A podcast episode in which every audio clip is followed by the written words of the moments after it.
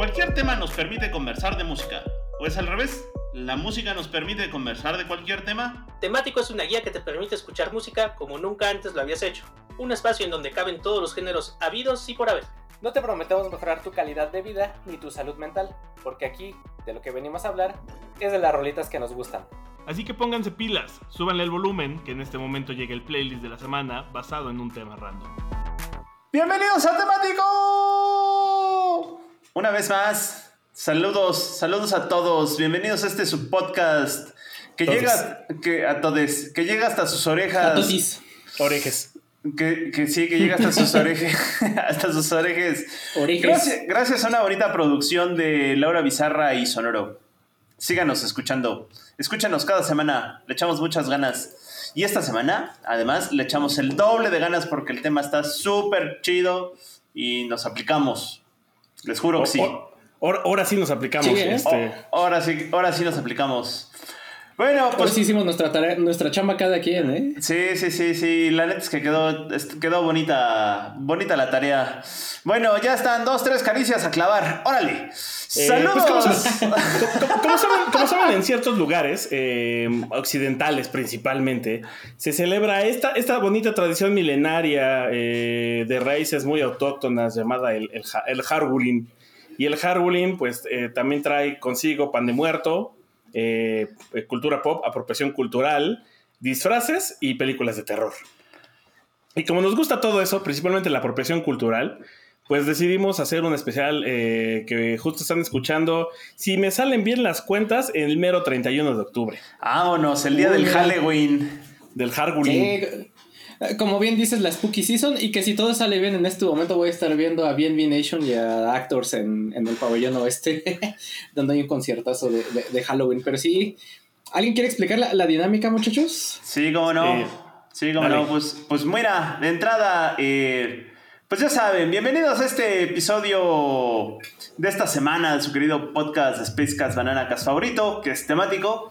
Y esta semana, esta semana estamos adentrándonos en el oscuro y aterrador mundo del cine de terror de una manera que les va a poner la piel chinita, la piel como pellejo de gallina, porque cada uno de los presentadores, es decir, nosotros, ha escogido una película de terror, quizás su película de terror favorita, pero cada uno de nosotros ha escogido una película de terror y eh, pues básicamente es una película de terror que nos gusta, nos fascina, nos ha dejado los pelos de punta, nos ha puesto tiesos. Pero lo que ¿Qué? hace este. ¿What? Pero lo que hace este Pues, ¿qué- qué episodio. películas ves tú? pues Se, se puso rara la del exorcista. Ajá, sí. Eh, bueno, se torció. Pero en fin, pero lo que hace ese, este episodio especial, este episodio del Halloween, del Harbulín especial, es que a esta, esta, a esta película que cada uno de nosotros ha escogido, le hemos armado una playlist que le va a servir como si nosotros hubiéramos escogido el soundtrack o hubiéramos hecho el soundtrack de esta película. Un soundtrack de ensueño para una película de pesadilla, básicamente.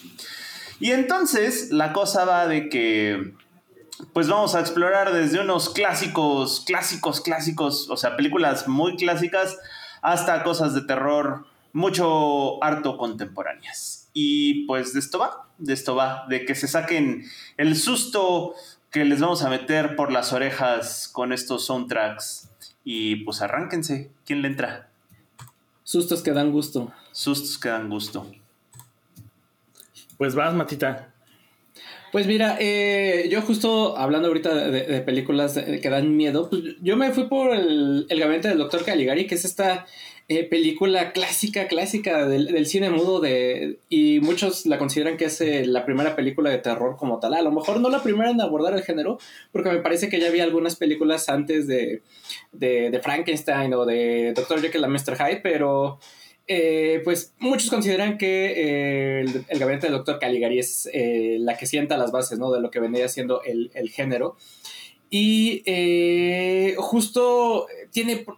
Porque maneja varios temas, ¿no? Entre estos el, asesinato a, la Psycho, que por ahí está, que este...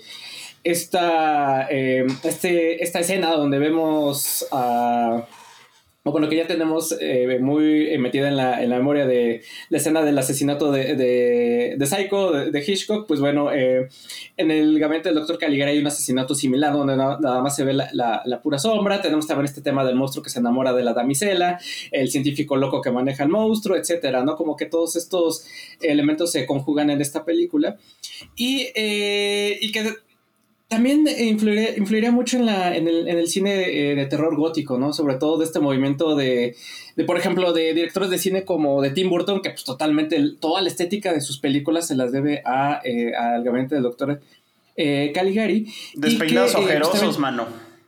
Sí, despeinados ojerosos, exacto, justo por ahí te venía, porque el, actor que interpreta a César o César, no sé cómo se, se pronuncia, que es el, al final de cuentas, pues el monstruo este, eh, pues es el mismo actor que más tarde aparecería en esta película que se llama The Man Who Laughs, que es el que inspiraría al, al guasón, o bueno, al, personaje de The Joker, al, villano del cómic, y que también más tarde saldría ya en, que sería, le, haría de malo eh, en Casablanca, ¿no? Esta película. Eh, que también es todo un clásico, pero bueno, esa, esa no es de, de, terror. Y que algo que me llamó la atención es que por ahí estaba leyendo que pues como saben, esta película está basada mucho en el expresionismo eh, alemán de, la época. Y eh, me parece que por ahí está la anécdota de que el, el que era el dueño o directivo o un alto directivo de, de los estudios Universal en los 20 y en los, eh, creo que fue en los 30 ya, él era de, origen alemán y constantemente iba a hacer estos viajes, ¿no? A, su, a, su, a su tierra natal. Y es ahí donde se nutre de todas estas películas del expresionismo alemán, o bueno, de, esta, de toda esta corriente del expresionismo alemán, incluido Dr. Jekyll, digo, este, el gabinete del Dr. Caligari, y que eso le recibió la inspiración para el, para el género, ¿no? Y que de ahí, este, de que estas películas que salieron después de, Universal Studios, de Frankenstein, de La Momia, etcétera, pues tienen su inspiración en, este, en esta corriente del expresionismo alemán. Y bueno, y también es un poquito eh, pues sencillo a la hora de escoger la película, porque hacer una película muda es más fácil ponerle eh, música, ¿no? Para, como dices tú, ¿no? Como armarle un soundtrack, por ponerle eh, canciones.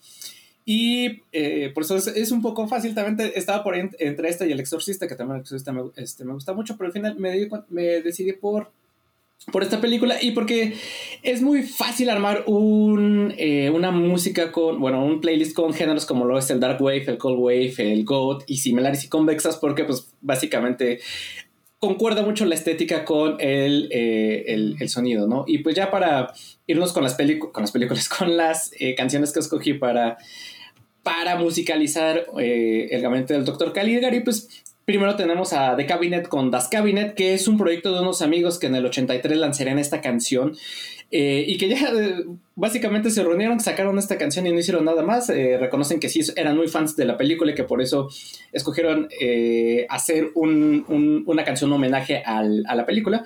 Y eh, básicamente es un resumen de lo que pasa, la letra de la canción. ¿eh? Es, podría ser muy buena parte introductoria mientras salen los créditos iniciales o mientras están las primeras este, escenas, eh, poner esta canción de, de, fondo y que a pesar de que es una canción que es de los 80 sigue sonando como algo muy actual, ¿no? Porque volvemos a lo mismo, Esta parte del Dark Wave y el Cold Wave sigue estando vigente.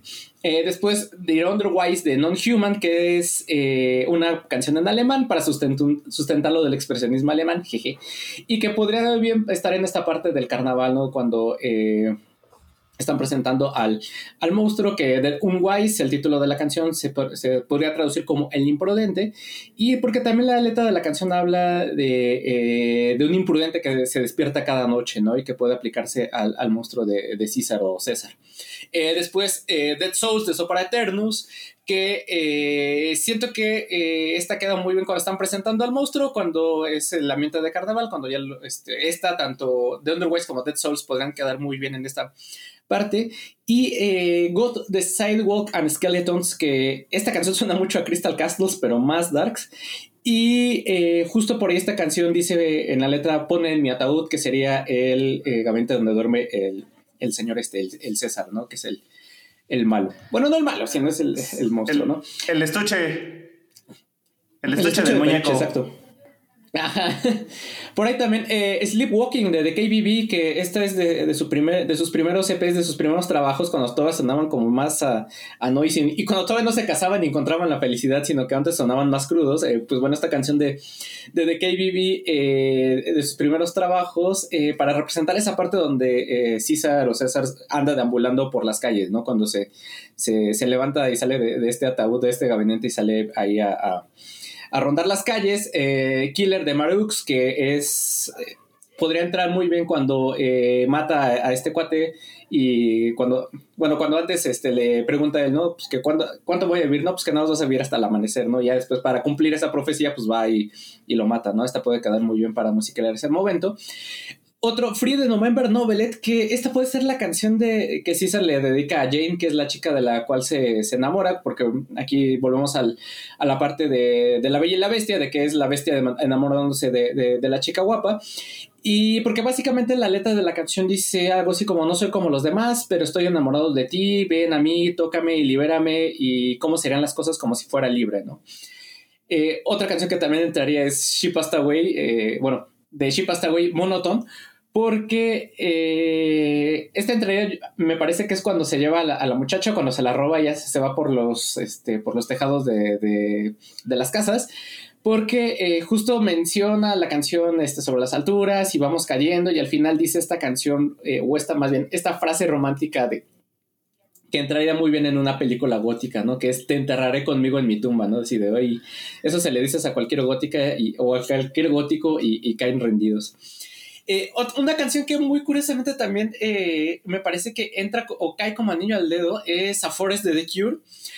Y es en esta parte donde ya la turba eh, enfurecida, pues muy también a lo Frankenstein, lo, va, van, lo correteando, lo alcanzan y se muere, bueno, este, como que el hechizo se rompe y ya queda muerto o queda ya petrificado en, entre los árboles. Y queda muy bien esta canción de The Cure porque justo habla sobre la canción menciona cosas como me detengo, pero ya es muy tarde, estoy perdido en el bosque solo, eh, y yo solo, y la morrita nunca estuvo ahí, ¿no? Así como que pues, casi casi todo fue una ilusión. Es como, eh, como cuando la chinita se perdió en el bosque, pero, pero darks. Ándale, pero más darks, sí, así tal cual. Eh, otra canción, o bueno, ya siguiendo con la, con la trama de la película, y aquí spoiler alert, que, que también es una película de más de 100 años, no manchen. Eh, eh, si no la han visto, pues este, corran a verla. Lithium de Labyrinth Air, porque aquí me suena que podría ser cuando el compa que, si no me equivoco, se llama Francis, que es el que está contando la historia, que es el que sale al principio. y que una vez que están buscando ya después al, al doctor Caligari, que que este, lo van a buscar a un asilo mental y eh, cuando se dan cuenta que, este, que el doctor pues, estaba controlando este, a este monstruo y que pues ya lo, lo metan al asilo, ¿no?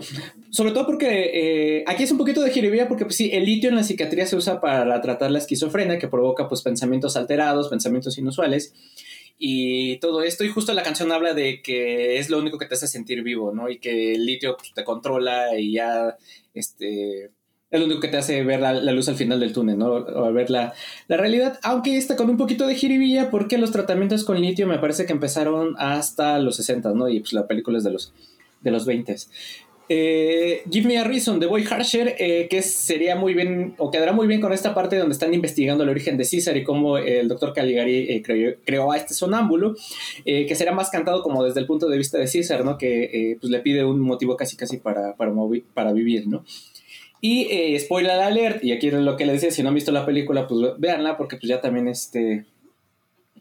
No, no creo que sea spoiler alert de una película de 100 años de, Sí, no te estás mamando tantito. sí. Pero bueno, o sea, la vuelta de tuerca es que, eh, pues a final de, cuentas, el cuate que está contando la historia, pues están en un asilo, en un asilo mental. Eh, y resulta que todos los pacientes que están por ahí en el, en el hospital, pues son las los personajes que entran en la historia, ¿no? Eh, la chica Jane, César, incluso el doctor Caligari, que es que muy a propósito no es el mismo actor, es otro actor, pero que se le parece para este como que dejar esta, esta cosa ambigua, ¿no? De si es él, no es él. Pero aquí entraría muy bien, eh, será por eso de Caifanes, ¿no? Que es pues esta canción que habla desde el punto de vista de un paciente de un hospital psiquiátrico, psiquiátrico perdón, y los tratamientos que recibe. Y ya para terminar, eh, las últimas eh, canciones que pondría sería Daydream the Human, que es este proyecto eh, mexicano de, post-punk que suena muy mucho a, a Datorama, no es queja. Este, a Motorama, perdón, dije Datorama, Datorama es otra cosa. a Motorama y que entraría muy bien cuando Francis se da cuenta de que todo estaba en, su cabeza, ¿no? Cuando más bien cuando el, espectador se da cuenta de que todo estaba en, en la cabeza de, de Francis o no, o sea, aquí manejando con, con esta ambigüedad. Y al último siento que cerraré muy bien eh, Cabaret Nocturne de no, al revés, eh, Bloodwalk de Cámara Nocturne, cuando salen ya este, los créditos o ya al final de la película, ¿no? Que, que, es una canción totalmente instrumental y que por aquí podría haber puesto otras canciones, pero que desgraciadamente eh, no estaban en Spotify, que siento que quedarían mejor, ¿no? Como, eh, no, hay una banda que se llama Model Mechanic, que tiene una canción muy famosa que es sobre la luna, pero no recuerdo en este momento el título de la canción perfecto. Eso hubiera quedado mejor, pero desgraciadamente no está en Spotify, ¿no? Y eso es como, estas son las canciones que siento que entrarían muy bien al, a la película del Doctor del Gabinete del, y, la, Doctor Caligari. Y la pregunta, Matita, es, ¿pusiste a los Caligaris? Y no, y no puse a los Caligaris precisamente. La canción que dices es Dark of the Moon. Dark of the Moon, gracias, sí, de, de Model Mechanic. Sí, siento que hubiera quedado mejor para cerrar la playlist, pero lamentablemente no está en Spotify, entonces por eso tuve que poner esta de, de Cabra Nocturne. La, la, verdad es que tú sí eres el. Vamos a la cineteca, amiga. Eres arte. Sí, eres arte, sí, sí. Quiero, quiero verte desnuda, pero no desnuda de tu cuerpo, desnuda de tus sentimientos. Así de que, este. Ah, muéstrame, la, muéstrame la desnudez, pero no de tu cuerpo, sino de tu alma. Aguas con el matita, muchachas, ¿eh? Ay, sí, ¿eh? Y como, dice, eh, eh, y como dice el Fernando Delgadillo, tenme cuidado. Mira, en mi colonia me dicen el reloj porque a, mí, a cualquier muñeca me adapto. ¿Cómo la ves? ojo, ojo, ojo, ahí, Alejandra. eh, vamos, yo, yo creo, híjole, es que el doctor Caligari creo, o sea, creo que, o sea, me gusta tu curaduría, aunque me saltan mucho Caifanes y The Cure, como que se, que se salen un poco del resto. Eh, no si la ves en la cineteca. Es que eso iba, o sea, si la ves, yo creo que quitarías un par de rolas y, y con eso lo musicalizas. Sí, muy bien. Y también Por estos shows donde ponen el Dark of the Moon y ponen Alicia en el País de las Maravillas. el Dark of the Moon, ándale. Por cierto, si quiere ver el gabinete del doctor Caligari, ah, eh, me parece que está abierto en YouTube, porque los derechos ya son libres. Y si no, está en el Amazon Prime, ahí pueden echarle un lente. Y que por ahí también, cuando puedan este, escuchar, bueno, escuchar, no, eh, pescar estas funciones que puedan hacer en vivo, musicalizadas en vivo, también este, vale mucho la, pena. Eh, sí, sí, sí, sí. Eh, no, no sé si este año hubo, eh. es como común que hagan maratones de terror y sea una de las selecciones que usan. O de estas de, por ejemplo, también pasa mucho con Nosferatu, o también, a lo mejor no es tanto del género, pero Metrópolis también me ha tocado que la, la musicalizan mucho en, en, vivo, pero esta, ahora aquí en la Ciudad de México no he visto del gabinete del doctor Caligari. La que, para cuando publiquemos este podcast, no sé si va a salir o ya salió, eh, va a ser Macario, el clásico del cine mexicano Macario, con música electrónica. Órale. Uf. Con Skrillex. bueno, continuamos con. Eh, ¿quieres, ¿Quieres avanzar, Moico? ¿Quieres que.? Dale, dale, dale, dale, dale, dale. Vale, eh, yo escogí Doctor Sleep. La verdad es que me iba a ir por un slasher.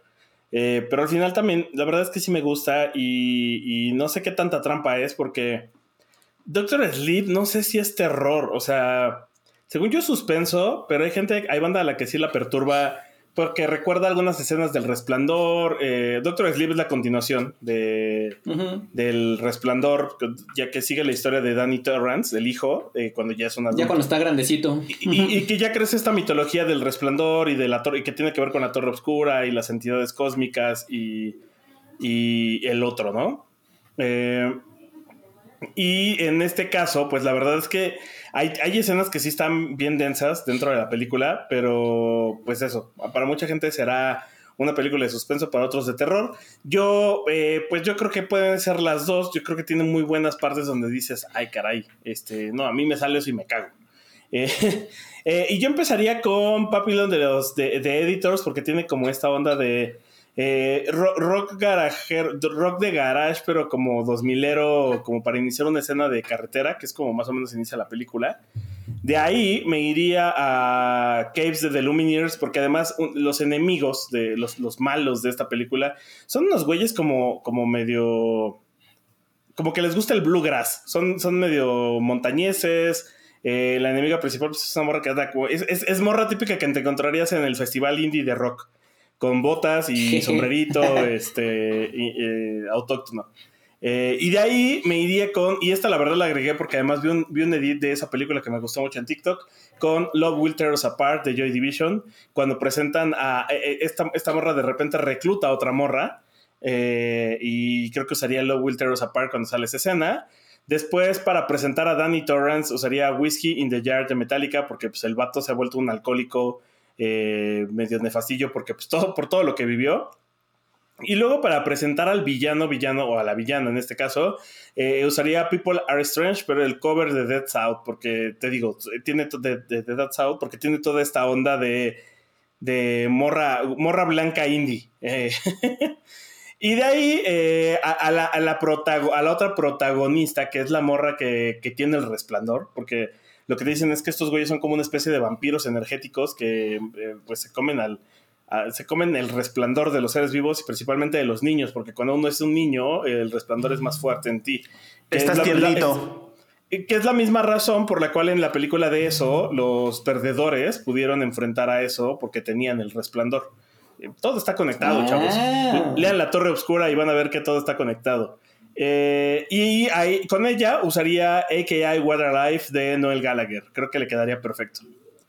Ya de ahí eh, pondría I Feel Love de The Dead Weather, como cuando ya se empiezan a complicar las cosas. Y luego metería un, un poco de rock más, más, este, más popular, más, más mainstream, para cuando están en alguna de las escenas viajando, que sería You Give Love a Bad Name, que es la escena de la morra, la morra mala con sus este, amigos villanos.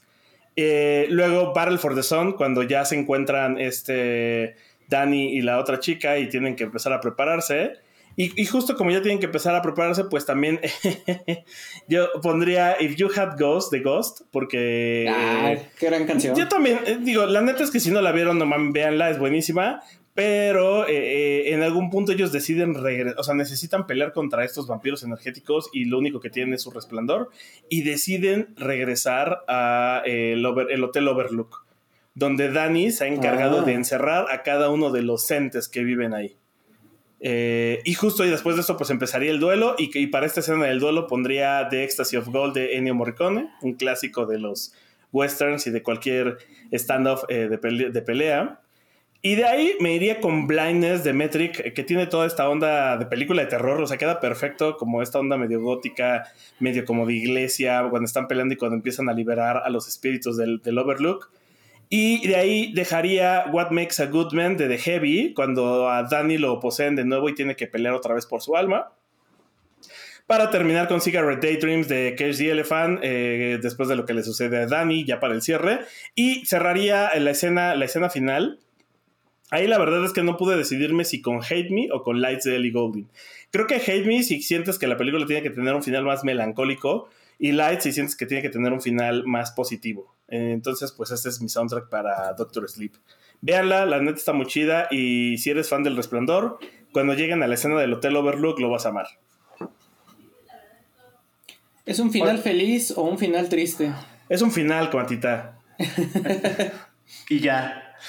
Igual esta, esta la quitan y la ponen de plataformas, pero me parece que tiene una cierta. Prime, según yo, la última vez que la vi. Ajá, la tiene, una cierta Prime y creo que también Star Plus. La, tiene Star Plus porque es de mm. Fox, la película. Mm. Pues muy bien. Que aparte el, el Danny es este. Ah, y es Obi-Wan, ¿no? Es el Renton. Ajá. ese es, es, Jesús Es Evan McGregor. Sí. ¿Qué, ¿Qué no ha sido ese McGregor? ¿Qué no ha ¿eh? sido? En fin. Yonki, Jedi y muchas otras cosas más. Y muchas otras cosas más. ¿Qué tal si por ver a los fantasmas del hotel, eso es lo que le hace que mueva la fuerza? Y todo ah, es un debraye de estar bien pinche pasado. Pero bueno, debatan en grupos de tres. Sea una, este, una manifestación de la fuerza, ¿no? teorías locas que salen. En fin. Bueno, pues ya para cerrar este episodio me toca explicarles, eh, me toca explicar mi película, amigos. Entonces, eh, déjenme decirles que yo escogí eh, una película de mis favoritas. Eh, sí. es, es una película de cine de horror mexicano, lo que venimos conociendo el particular género de películas de espantos. Eso, eso es bien bonito. Se me hace que es algo muy bonito porque en todo el mundo tienen justo terror o u horror y sus derivados, sus subgéneros derivados. Y aquí en México el cine de horror y de terror eh, pues generó un género en sí mismo que es este de películas de espantos. Y en, y en, la, y en esta larga y rica tradición e historia que tienen eh, las películas de espantos, hay muchos directores que han destacado. Eh, ya tenemos ahí a Guillermo Totoro, que huele a hot cake. Pero antes, antes de nuestro Guillermo Totoro, hubo uno en especial que fue un director que destacó por el tipo de películas que hacía. Y el señor se llama Carlos Enrique Taboada. Si a ustedes les gustan las películas de espantos, deben de ver las películas de este señor. Si las han visto, qué chido, ya saben de lo que les hablo. Y si nunca han topado una película de Carlos Enrique Taboada, pues ahora es cuando. Dense. ¿Por qué? Porque las, las películas de, de, Carlos Enrique Taboada, eh, de entrada, de entrada Carlos Enrique Taboada es un director eh, que por mucho tiempo al no tener difusión, pues se convirtió de culto. Pero ahora que con el Internet, pues sus obras son más fáciles de, ver, de consumir, ¿no? De conseguir. Antes eran, tenías que pasar por, por piratería o películas descontinuadas o solo cosas que estaban ahí en archivos, como el de la Cineteca y, y demás, o el archivo de Televisa. Y eh, pues gracias al paso del tiempo y al Internet ahora ya es mucho más fácil poder consumir sus, sus películas. Eh, eh, Carlos Enrique Taboada es algo bien especial porque les digo que se convirtió en un, director de culto, pero es bien especial porque también es una especie de puente. Él empezó a trabajar en la época del cine de oro mexicano, así estando chavo, empezó cuando el cine de oro estaba acabando, trabajó durante los 50, los 60 y los 70, y su última obra, que es la película de la que les voy a hablar, terminó justo en fin, a mediados, finales de los 80, justo cuando estaban haciendo lo que ahora se le conoce como el nuevo cine mexicano. Entonces, literalmente, eh, Tahuada trabajó durante pues, toda la historia del cine mexicano, si se le ve de alguna manera. Y no solo eso, aparte de ser guionista, escritor y director, eh, sí destacó, hizo, hizo de todos los géneros, pero es uno de los directores pilares del cine de terror mexicano. Y por eso se le debe valorar y querer. Eh, tiene películas muy fenomenales, como Hasta el viento tiene miedo, la versión original. Más negro Ay, que la sí. noche, la versión original también. Este. El, libro de piedra, que es el libro de piedra, sí, ¿no? El libro de piedra, ajá. Y Veneno para las hadas, que es justo de la que les voy a hablar hoy. Veneno para las hadas salió en 1984 y fue la última película de Tabuada. En Veneno para las Hadas pueden encontrar a dos actrices que en su momento resaltaron, dos, dos chiquillas. Eh, una está interpretada por Ana Patricia Rojo y la otra actriz es, me parece, Elda Peralta, que pues de Elda Peralta me parece que ya no se supo, ya no siguió más su carrera de actuación y se perdió ahí. Eh, me parece no, era, era, lo que te iba a decir. Me parece que ella, bueno, este, la, la Rojo sí anduvo, en, uh, salió en telenovelas. Y en no, otras, sí, Ro Rojo sí eh, fue de por telenovelas. Pero en la Sí, quién sabe qué fue de ella, ¿no? No, pero, pero ella sí, de, de plano creo que solo hizo esa película y, y ya. O sea. Y, y ya, pues bueno. Bueno, pues la película se llama Veneno para las Hadas y es una cosa muy loca, muy chistosa porque, bueno, de entrada, todo el cine de Tawada, les decía antes de entrar en particular con esta película, todo el cine de Tawada tiene ciertos eh, comunes denominadores. Y estos comunes denominadores es Eh, primero que siempre hay atmósferas inquietantes, que, que hay una, en, la gran mayoría de las cosas siempre hay una cuestión como de inocencia perdida. Por lo regular, en las películas de terror de Tabuada, quienes se ven afectados, pues son personajes jóvenes o, chavitos, en la gran mayoría de ocasiones eh, del sexo femenino, en donde no les prestan la suficiente atención, los padres o los cuidadores los dejan en un descuido o los tiran de a locos y les dan el avión. Y es por este momento de desatención de los padres que se vuelven vulnerables hacia los entes malvados que, pues, les hacen daño a, estos jóvenes. No siempre son niños, eh, hay casos en donde son niños, pero también, eh, como en el libro de piedra o Veneno para las Hadas, son niños específicamente. Pero también hay jóvenes, ¿no? Como es el caso de Más negro que la noche, hasta el viento tiene miedo, pues las que son atacadas son adolescentes, ¿no? Es un grupo de chicas adolescentes que no pasan de los 20 años en el mayor de los casos. Y, eh, eh, ese es como, como que uno de los grandes denominadores de las películas de horror Tabada es que la inocencia se pierde por un descuido de la parte eh, adulta y pues el ente malvado las ataca y las destruye, ¿no? Es, ese es como, como lo que las hace muy interesantes siempre esto. Y no solo son películas de horror porque muestren a un monstruo o algo, sino que son como un horror muy gótico.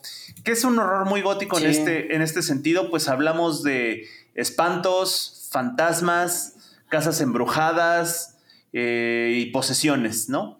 Y ni siquiera son tan explícitos, que eso, es, que eso es algo que también las hace muy como que sí te ponen atento a la película, porque sí, sí son una película de horror o de terror, pero también son una película de misterio y de suspenso tienes que estarte fijando en la película para no perderte qué es lo que está sucediendo, ¿no? Entonces, estás ahí al filo de la historia porque no ves explícitamente a la maldad hasta el punto cumbre en donde todo lo rompe, ¿no? Sino todo el tiempo estás, sabes que la maldad está presente, pero no la ves en cámara, sino ves cómo es, eh, afecta a los personajes otra cosa ahorita que hablaba del descuido de la, parte de los adultos es que, por ejemplo, en las dos películas que son de niños, como El libro de piedra y, y como, y precisamente en Veneno para las hadas. Veneno para las hadas. Pues eh, los adultos son poco vistos, ¿no? si bien en el libro de piedra eh, hay pocos adultos en la historia, de plano en Veneno para las Hadas nunca se ve la cara de los adultos, salvo una excepción, que, es la, que, es la, excepción cuando se presenta la maldad, ¿no? Y eso es lo que. Como capítulo de, los Muppets Babies, ¿no? Donde nada más le ves los. las piernas a, nani, a la nani, ¿no? Entonces, eso está bien chido. Y bueno, pues eh, ya entrando en particular con Veneno para las Hadas, es una película que le llevo mucho en mi corazón. La primera vez que la vi pues yo habré de haber tenido entre 8 y 10 años. Y este.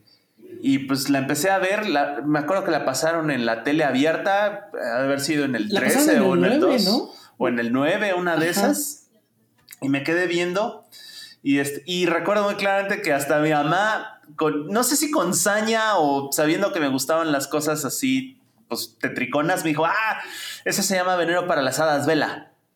Y ya, ya me quedé viendo y me gustó un chingo la película porque tiene un twist bien interesante al final de la película. Entonces, y eso es justo lo que te lo que te da el como ah, cabrón, ese es cuál es la verdadera maldad, ¿no? La, eh, ahora les explico un poco la historia. La historia se desarrolla en una relación que tienen dos chavitas que de alguna manera sin querer, eh, las dos son como medio desadaptadas. Una, porque se sabe y se conoce que es una chavita pretenciosa y por eso nadie la traga.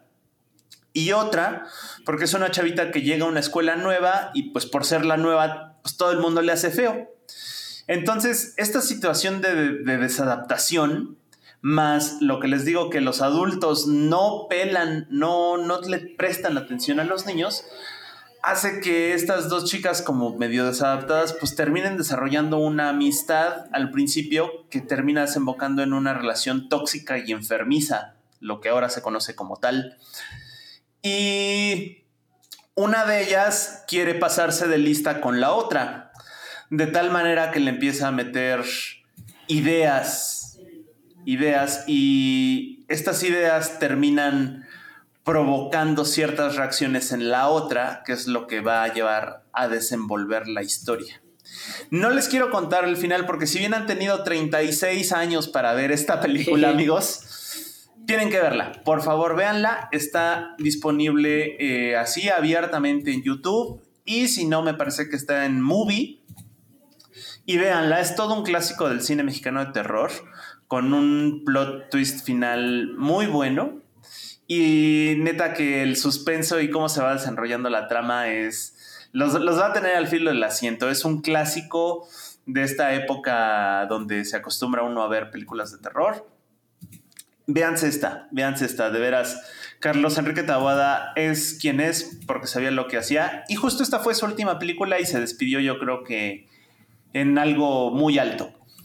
Y eh, como tal, influyó en varias cosas. Ahora, eh, no sé si el, director... Hay una película en 1993 dirigida por Joseph Robin que se llama El Ángel Malvado, en inglés se llama The Good Son. No sé si este director Joseph Robin vio Veneno para las Hadas o no, pero ustedes pueden ubicar a esta película del Ángel Malvado porque es una donde sale Macaulay Culkin con Elijah Wood y tiene... Ah, claro, ya sé cuál es. Sí, sí, sí. Y tiene la, la estructura de esta película, que es una película ya gringa del 93. La estructura es muy similar a Veneno para las Hadas. No es la misma historia, les aclaro, repito, no es la misma historia. Pero la estructura, la estructura y el desenlace son casi, casi los mismos. Entonces, yo a mí me gustaría pensar que realmente, pues, pues trascendió. Está fuertemente inspirada. Y que, y que está ahí una cosa, una cosa de inspiración, ¿no? La neta. Y pues vean ambas películas, pero definitivamente vean Veneno para las Hadas. Y al ser Veneno para las Hadas, les digo, estar en esta categoría como medio de película de culto o de culto, porque fue por mucho tiempo película de culto, inspiró varias cosas lo que nos lleva al soundtrack del día de hoy, que, eh, pues primero ah, que nada. el soundtrack. Claro, primero que nada. Oye, oye, las canciones, carnal? Sí, sí, aquí están. Sí, sí, sí, muy bonito y todo, pero ya, ¿y las canciones, carnal? Y las canciones, aquí están. Bueno, primero que nada les dejo Ruchi Dustin TV. Con ah, esta abro, con esta abro mi playlist porque es una melodía, es una, es un track instrumental que tiene como sampler una parte fundamental de la película. Entonces, con esta abro porque si ustedes no reconocen la película, pues creo que se pueden dar una idea tanto de la película como de qué va cuando escuchen este fragmento. Que de hecho yo fue así como conocí la, película, porque no sabía de qué, de, de qué película era ese sample hasta que este, investigué y dije, ah, órale. Y ya fue así como conocí la película. Sí, y eh, ahí está, es una inspiración. Y también como inspiración, Dejo las dos últimas canciones de mi tracklist, que una es Veneno para las Hadas, así se llama, de Steven Wilson, que es este rockero progre que es eh, tremendamente virtuoso y solo, solo es como la crema innata, solo se soporta el mismo, dicen por ahí. Y eh, Steven Wilson, como ya les he platicado en otras ocasiones, en otros episodios, le gusta mucho México. Entonces, eh, este disco, en este disco, que también tiene una canción que se llama Insurgentes, porque le gustaba caminar por Insurgentes, pues tiene una canción, una canción que se llama Veneno para las Hadas, porque le gustó mucho esa película. Y esta la pongo hasta el final, porque yo creo que es como esta rola que es la rola de la película, pero ya cuando salen los créditos, ¿no? Entonces, por eso la pongo hasta el final, porque técnicamente no encajaría tanto en el soundtrack sino hasta el final. Y pongo otra que igual se llama Veneno para las Hadas de los Carniceros del Norte, que son esta banda dark, donde, y la estoy poniendo hasta el final porque si no han visto la película, la rola les cuenta de qué va toda la película. Entonces sí les sugiero que la vean para que también puedan entender un poco el soundtrack Hermet, Pero si no tienen tiempo o no la han visto y quieren saber de qué va, pues por eso pongo esta rola hasta el final de Veneno para las Hadas que cuenta de qué va toda la película. Y en el intermedio, el soundtrack que estoy armando, estoy usando esta oportunidad para colocar eh, música que por lo regular no ponemos mucho en el podcast. Estoy poniendo música instrumental, música ambient, eh, un poco de electrónica y música clásica, pero de para hacer el score de películas. Y no voy a leer todo el, el, el, el setlist que hice porque me gustaría mucho que lo escucharan y sobre todo que lo escucharan después de haber visto la película para que vean cómo traté de empatar momentos clave de la película con este soundtrack que hice, en donde estoy echando mano de música de scores de película de los 70s, eh, música instrumental, música ambiental y pues tal cual. Ahí está, ahí está. Espero que les guste y les pongan los pelos de punta y sobre todo vean Veneno para las Hadas y les guste un montón y sean fans de Carlos Enrique Taboada y todo su trabajo. Y pues con esto acabaríamos el podcast del día de hoy. Yo, veo a Matita hablando, pero está en mute, entonces la neta no sé qué está haciendo. Está haciendo mímica. Ay, perdón, qué oso. Yo, lo veo bien apasionado hablando. Sí, eh, me hace que está bien es interesante. Que no sé qué. No, se lo estaba comentando que esta sí la pusieron en la cineteca hace como un mes, andaba por ahí. Ah, es, que esta, sí, esta, esas tres son de cajón cada año, esas tres. Es como las de Star Wars. Mínimo cada seis años las tienes que ver porque si no el lado oscuro mala, digo, gano. Y, así fue como conocí la nueva cineteca. Vayan, está, les quedó padre, lo remodelaron chido. No mames, si eres ese hombre, güey. ¿Cuál, digo? De, ¿Cuál de las dos? ¿La, de, ¿La de Chapultepec o la de Churubusco? La, de Churubusco, porque estaba el. Ajá. La de Chapultepec todavía no está abierta. Sí. Ni estará. Este. Cálmate.